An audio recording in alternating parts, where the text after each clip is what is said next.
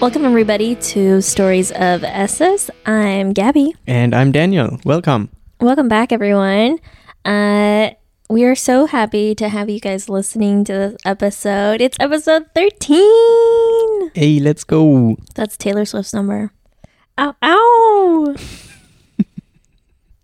I don't know what Taylor Swift obsession is here, but You should know. You're my boyfriend. You should know. So this week's episode um, is going to be in dedication to someone who just had an amazing birthday. The one, the only Dolly Parton. happy birthday. Happy birthday. uh, Danny, what do you know about Dolly Parton? All my knowledge of Dolly Parton is originating from Gabby. well, I know that she has some amazing country music and that you are a big fan. I don't know if she is from Tennessee, but at least there is like Dolly World, which is in Tennessee, and that she like is basically Dollywood? yeah, Dollywood exactly, and that she's basically cool with everybody. She is. Everybody loves Dolly. I love Dolly, and I'm so excited to bring this episode to you guys. So let's get started. This week's resources are countrymusichalloffame.org, biography.com, wams.nyhistory.org, thenewyorker.com, and a paper by Sison, uh, F.L. Sison called Becoming Dolly Parton, A Case of Constructed Identity. Are you ready, Denny? I'm ready. Let's do this. Let's do this. Dolly Rebecca Parton, born on January 19, 1946, in Locust Ridge, Tennessee, was the fourth of 12 children in a large family that faced the challenges of making a living in Appalachia. In the tapestry of her li- early life, music played a crucial role, with her mother, a singer, imparting church melodies and Elizabethan, Elizabethan ballads to young Dolly. The familial influence extended to her grandfather, a fiddling preacher whose composition, Singing His Praise, left an indelible mark in the world of country music. Growing up in an environment she described as dirt poor, Dolly's early experiences deeply influenced her desire to escape and find expression through her music. The song Coat of Many Colors, which is my favorite Dolly Parton song, Favorite. fa- like it's like one of my top favorites. I can sing it in my sleep. Like legit. The song Coat of Many Colors vividly captured a poignant incident from her school days, narrating the humiliation she actually endured when classmates mocked her homemade patchwork quote. Despite her modest beginnings, her mother's intuition in naming her Dolly, anticipating a future star, set the stage for an extraordinary journey. As Dolly reflected herself, I guess my mama knew I was going to want to be a star. Her initiation into the world of music came from her family, where she learned to sing and play the guitar. Even before learning to read, Dolly was crafting her own songs. At the age of 10, she embarked on her professional journey, making appearances on local television and radio shows in Knoxville, an hour away from her home. Her Grand Ole Opry debut at 13 1959 marked the beginning of her ascent in the country music scene. The critical support of her uncle Bill Owens played a pivotal role in these formative years. Dolly's move to Nashville in 1964, immediately after high school, signaled her commitment to pursuing a career in music. It was in Nashville that she met Carl Dean, her future husband, on her first day in town. Mm. Their love story unfolded against the backdrop of Carl's military service, with Dolly making it clear that she wouldn't be confined to traditional gender roles upon marriage. Dolly's early recordings faced challenges, but she persevered, signing with Monument Records and challenging traditional female stereotypes with her first top 40 hit, Dumb Blonde. The turning point came in 1967 when she received a life changing call to join the Porter Wagoner Show, a syndicated television series. This collaboration marked the beginning of a fruitful partnership leading to the solo number one hits like Jolene, Love is Like a Butterfly, and I Will Always Love You. Uh-huh. So she did acting too, or was it just her singing in the television show? She did acting. Um, you know, she was in the movie Nine to Five. She was in Steel Magnolias. She's been on multiple episodes of Hannah Montana. Um, she's great. Like she's done it all. She really, really has. It's amazing. I haven't watched any of those movies yet. We will. Don't worry. That's a threat. It's a promise. I mean, you've liked all the movies I've shown you so far. I mean, guys, recently, this past weekend, Danny saw for the first time She's the Man with Amanda Bynes and Channing Tatum. And let me tell you, he thought it was a hit. These are the cult I- I- classics. yeah, I, I like the American classic movies, like those, like from the early two thousands, like you know, like American Pie. The, Mhm. Those were always my favorite ones. They're they're just so funny. They're hilarious. They're iconic. They're, that's why they're called cult classics. and the best thing is they have like guys play like those high school kids that have to shave off their beard because they're already like mid twenties and they let them act as someone who's sixteen. I love that. Yeah, same.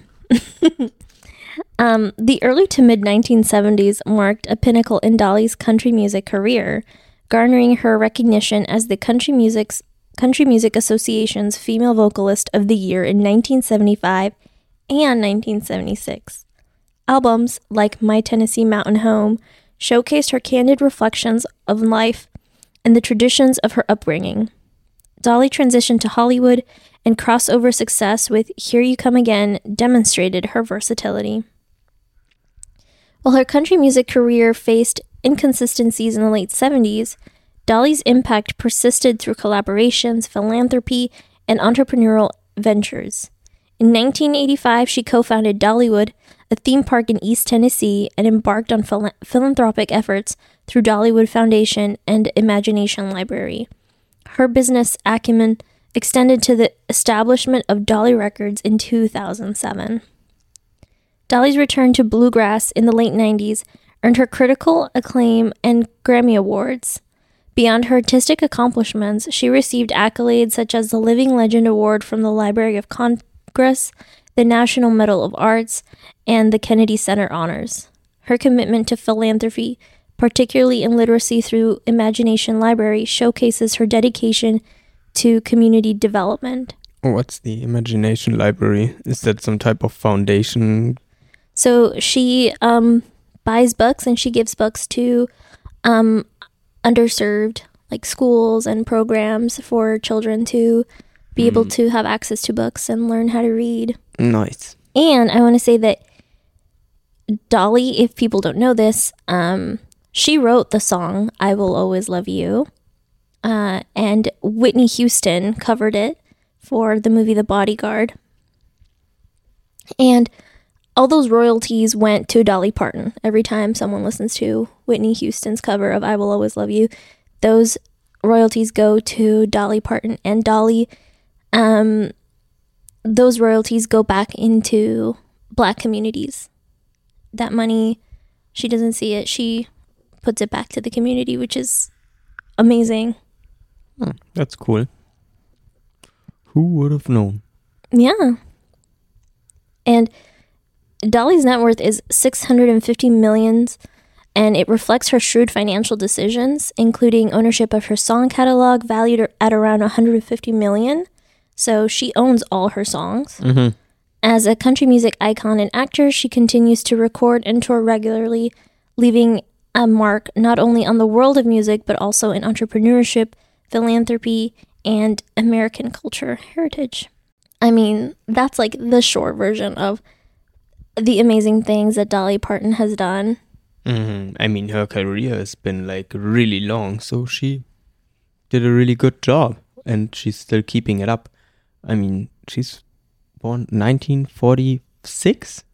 Yep, she was born in 1946, Wow, and she's been and like she started like young. what So music she's been like mu- she's- 68 years ago. Yeah, so she's been like doing music for a really long time. And I mean, we just saw her perform for like the Dallas Cowboys, and everybody was like, oh my God, Dolly has never looked better. And it's true. And this, like, a lot of who Dolly Parton is, not only her musical um, contributions, her entrepreneurship contributions, and so on, a lot of it has to do with her image, and that's like what she's known for. Like she's very hyper um, feminine outwardly. Uh, and that's what we're talking about in the paper that I read, um, that I chose to discuss. And um, the paper we're discussing in this podcast, the writer delves into the agency that Dolly Parton has claimed for herself, her persona, and the women who admire her. Contrary to being a passive character, Dolly strategically navigates her public image, akin to playing chess and explaining each move. Scholars like Judith Butler, Pamela Fox, and Pamela Wilson explore the intricate connection between Dolly Parton's performance and gender. Butler's feminist theory underscores the performative nature of gender, resonating with Parton's deviation from social norms to construct a unique identity. Fox explores how femininity related factors contribute to the construction of the iconic Dolly persona, including the male gaze and beauty standards. Parton's impact on country music, analyzed by scholars like Michael Ann Williams, Larry Morrissey, and Tara Tuttle, emphasizes the intersection of appearance, gender, queer communities, and music in her multifaceted identity. Williams and Morrissey connect country music to tourism, emphasizing the pursuit of authentic experiences and themes of home and homesickness. Tuttle explores the impact of deviating form of deviating from sexual orientation norms on a country star's career, addressing authenticity, queerness, and spirituality. Parton's influence on the genre is evident in her strategic approach to maintaining a consistent brand image, blending appearance and performance. Parton's fame is rooted in her songs. Her appearance undeniably plays a pivotal role in her success. Pamela Fox's exploration reveals that beauty products like wigs and makeup empower Parton, offering a sense of autonomy rather than victimization. Parton's deliberate construction of her persona challenges stereotypes as she openly embraces a quote unquote trash aesthetic, disrupting conventional norms. As a woman and performer, her multifaceted interpretation underscores intentional and empowering choices in crafting her public image. The relationship between appearance and gender performance is evident in Parton's persona, with her identification with femininity significantly influences her gender performance. Likened to Monroe and Madonna for her manipulation of femininity, Parton's unique resonance connects authentically with her audience. Pamela Wilson distinguishes her from other stars, transforming her into a role model rather than a mere visual icon. The exploration of Parton's autobiography by Pamela Fox provides insights into the class and gender coded notions shaping authenticity in country music, highlighting the challenges women face in the industry. Parton's public image, characterized by excessive womanliness, is meticulously crafted and strategic, strategically marketed. Her Dolly facade is not just a projection, but a tool for reaching a broad audience, allowing different fan groups to interpret her image. Parton's self awareness, viewing her public persona as a cartoon, allows her to live seamlessly as her persona while maintaining authenticity. Navigating the business world, Parton hit 9 to 5 encapsulates the challenges faced by women, providing a commentary on societal expectations. In the country music scene, Parton defies prescribed categories, challenging stereotypes associated with virgin, matron, and whore classifications, which we not only see that in country music, but we see that in a lot of the same stories over and over and over again. In mm-hmm. Mexico, in, you know, in Norway, people want to put women in one of three boxes. You're either a virgin, a mother, or a whore.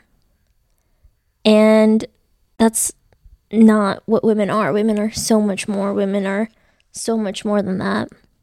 That's true. And I think she did a good job, or at least how it was described in the paper or that the summary that you just uh, mentioned, is that you need to be aware of like how you want to be perceived in the public, right? And how you are getting perceived from a business perspective to be popular does not necessarily have to reflect with your um, personal identity Right, it's necessarily right it's like uh, you so you you go to your 9 to 5 or whatever other job you have and you have those people that are around you right and typically you wouldn't really want to work with them but somehow you have to get along with them so you Mhm. just put on the mask and like keep pretending because that's the way you get through it Right. And so with like the a lot of struggles that women face on how they're perceived, Dolly's idea is like I'm going to be perceived a certain way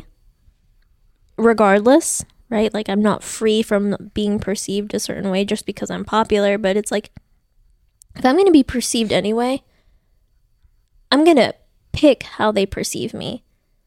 hmm Yeah, and I mean it makes you even more powerful, right? Because if you think like about a girl and you think, oh, she's popular, she's a star, she's a bimbo, like she doesn't have any clue what she's doing, and then she ends up you only or the person that's trying to negotiate with you or trying to make like business with you is just known to the perception of the yeah, you're woman. you're yeah, you are, but then you end up you only know the perception you don't Yeah. know the actual person Yeah. and that's what dolly Hmm? in her persona gets to do so dolly's persona projecting excessive womanliness has roots in her early experiences where femininity was challenging to grasp inspiring her unconventional approach to project a carefully crafted image the discourse on the male gaze is a natural discussion point, revealing Parton's ability to exploit it for financial benefit, which is what we were talking about.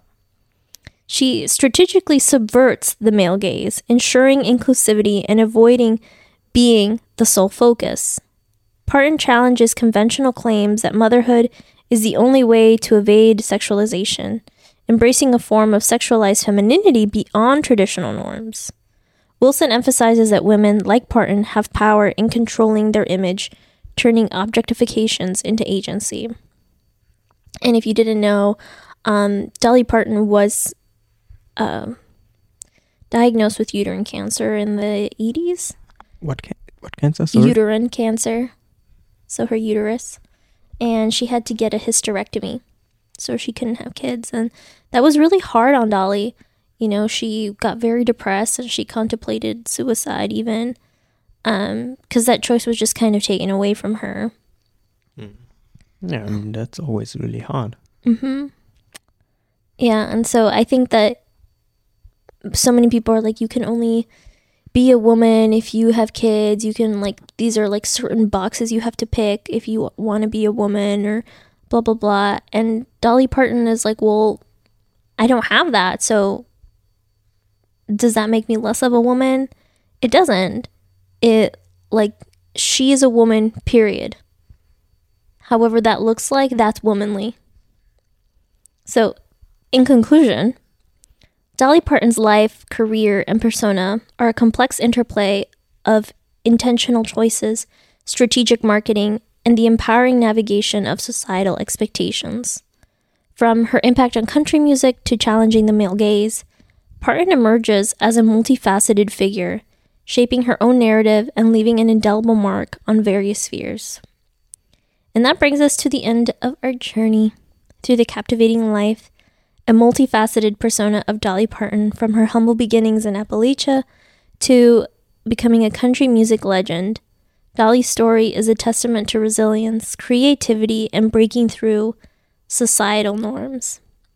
I mean, she's, you know, she's got the big hair and the big makeup and the big boobs and like super curvy figure, but she is an incredible musician, an incredible lyricist. She's And a good business person good- too. a, a good business person, and above all, she's a good person. I agree. And I she think always gives back to her community. She always gives back to the communities that have supported her, like the black community and the queer community, um, and the you know Appalachia community in Tennessee. Uh, she she gives thanks to her thanks are due, right? Like she gives credit there. Um, and she's always just been who she is. She never backed down on what she decided to be and how she decided to be. And, you know, she even says, she's like, when I look in the mirror and I see something I'm like, mm, that's not Dolly. She changes it. I mean, like, she's talked about that with like plastic surgery and all that stuff. Mm-hmm. You know? Yeah, and I think it's remarkable. She's like, even though she's going like towards her 80s, she still has the look of like Dolly Parton, right? She still has like Yeah, she's still Dolly Parton. dressing like she used to dress, wearing makeup like she used to, having her hair done like she used to. So she's really like sticking to her brand. Right. And like the, so there's like Dolly, like the person, and then there's Dolly the brand. And the Dolly Mhm. the brand is bigger because she knows how much people know Dolly the brand. Not a lot of people Oh, yeah. know Dolly the person because I Of mean, course. it's like she's a private person and all that stuff. But there's so many people that are inspired by her brand. So many people like, I mean, like my mom, myself, you know, I, I can say like and my grandma we had like very different variations of the dolly brand that we Mhm. really identified with but we identified with her nonetheless. And that's like what she's protecting. Like she understands that her authenticity doesn't come from this is who i am and that's it. She's more like authentic in the place of like hey i get plastic surgery i wear these wigs i wear a ton of makeup i have this persona that I've adopted, um, and she's telling you, she's like, and that's not really me. That's a persona. And that's why people love her because she's not, she's not saying that that's who she is. She's saying that's a part of me, but that's not all of me. Mhm. Um, and she's, she's never shied from, you know, telling people the truth about what she's done or what she hasn't done. And, um, and then also like helping people who have thought the same things of like hey like should i do xyz like with business with you know music i mean she she's always telling you like it is uh, and i think that's really great and that's like an authenticity that very very few stars still see with the kindness that she does it She's a real superstar. Yeah, she is. I mean, um, if you have, guys have ever watched the movie Steel Magnolias with uh, Julia Roberts and Sally Fields, like, uh, she's in there. She's she plays a hairdresser. She's so funny. I it's like, she's so cute. Um, and then like in Hannah Montana, she's like Dolly. Um, she's she's the real life godmother of Miley Cyrus, and she played the same in um, Hannah Montana and it's just like so cool to to see her who she is and you know she's performed all these songs and she's changed i mean she just got um into the rock and roll hall of fame and she just put out a rock album and she's singing with Måneskin, which is one of my favorite bands. Oh yeah, you told me about that one. Yeah. Um, thanks to the David Beckham documentary, so many people are loving uh, Islands in the Stream. Oh. It's just so fun. Oh, they used the song. They in the, use that song, Okay. and I was like, it's so funny because like I heard, I used to hear that song with my mom and my dad, like when we were like really little. Um, I don't know if Rafa was alive then, but I remember being young and like my parents listening to to Dolly, especially my mom and my grandma. So like just seeing how timeless Dolly is and her music and who she is, she's always evolving. Like she's you know, even like when we were talking about so like her country music had inconsistencies, but that's because she was like, I'm not just gonna stay in one place. Like I wanna have businesses and like you see her um cake mixes in Walmart with um I think it's Betty Crocker Mm-hmm. and you see her like with her books and her fashion like her fashion has been incredible and documented and her music and her acting career and um her owning her own record label and owning her own records Eh, she's she's incredible Yeah, that's really a lot of accomplishments. yeah and you know reading everything we did we were able to witness how dolly navigated the challenges of the music industry defied stereotypes and crafted her unique identity. Her ability to subvert the male gaze, challenge gender norms, and maintain agency over her image is truly inspiring. Um, and in the words of Dolly Parton, I'm not offended by dumb blonde jokes because I know that I'm not dumb. And I know I'm not blonde. It's a reminder that amidst the noise of the world, each woman carries her own narrative. Each woman can pick and craft her unique identity no matter what and live her own truth. Dolly's authenticity and unapologetic self expression serve as a beacon of empowerment. So, to all the incredible women out there who are listening, or those of you who are not women but have incredible women in your lives, remember that you define your story. Embrace your true self, your unique journey. That's what this podcast is all about, is telling the stories of incredible women in fiction, in history, in every aspect of our life that we get to encounter. There are countless voices telling you that you what you can and cannot be, but only you know the beauty of your own true story. Thank you so much for joining us on this adventure through the life of Dolly Parton. Until next time, embrace your authenticity, celebrate your uniqueness, and keep shining bright to all you fearless S's. Thank you guys for tuning in. We really appreciated it. And we hope you guys have a great start into your week. And as usual, rate us five stars. As you might have seen, we are also on YouTube now. Mm-hmm. So don't miss out on that.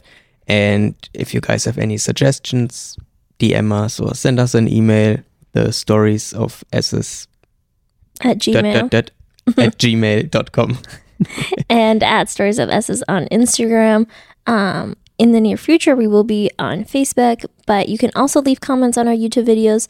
We're more than happy to read those and get those um, suggestions in our in our list. And that was Salem, our Thank cat. you guys for joining. Thank you all so much, and until next week. Bye. Tschüss.